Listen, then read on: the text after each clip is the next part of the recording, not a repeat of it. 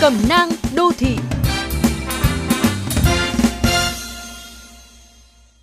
Các bạn thân mến, dùng đồ của người khác khi chưa được phép là xấu.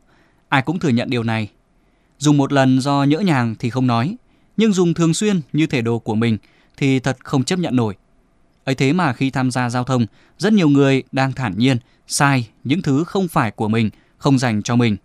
Chuyện làn đường là một ví dụ. Có người nói giờ cao điểm ở phố làm gì có khái niệm làn đường khi mọi người nhất tề xông lên, nhất loạt chen lấn.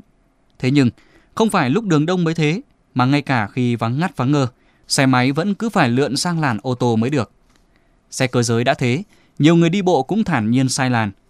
Thay vì đi đúng vạch kẻ đường, theo đèn tín hiệu, đi lên cầu vượt hoặc xuống hầm bộ hành, họ ngẫu hứng sang đường ở vị trí nào tiện nhất. Bạn sẽ bảo rằng đường phố đông đúc thế kia, cứ đúng làn mà đi thì bao giờ mới tới.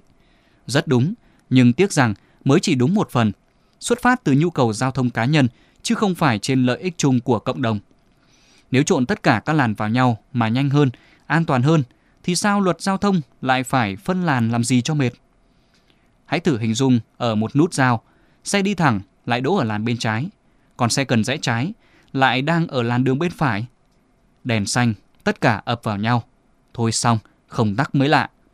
Còn nếu xe hai bánh cứ loi nhoi trong làn ô tô, nhất là đi chung với mấy gã khổng lồ, thì an toàn sẽ mong manh như sợi tóc.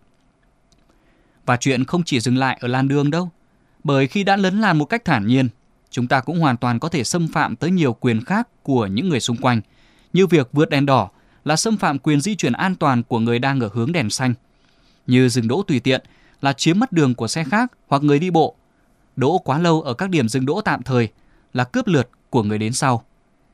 Cái làn đường mỏng manh và có thể mờ khi không được sơn kẻ lại thường xuyên, nhưng làn danh trong ý thức tôn trọng quyền bình đẳng giao thông của mỗi người thì đừng để bị xóa nhòa, bạn nhé. Thưa quý thính giả, bài viết Sao cứ thản nhiên xài làn đường của người khác của nhà báo Kiều Tuyết mà quý vị vừa nghe đã khép lại nhật ký đô thị ngày hôm nay. Quý thính giả có thể nghe lại chương trình này trên website vovgiao thông.vn. Cảm ơn quý vị và các bạn đã chú ý lắng nghe.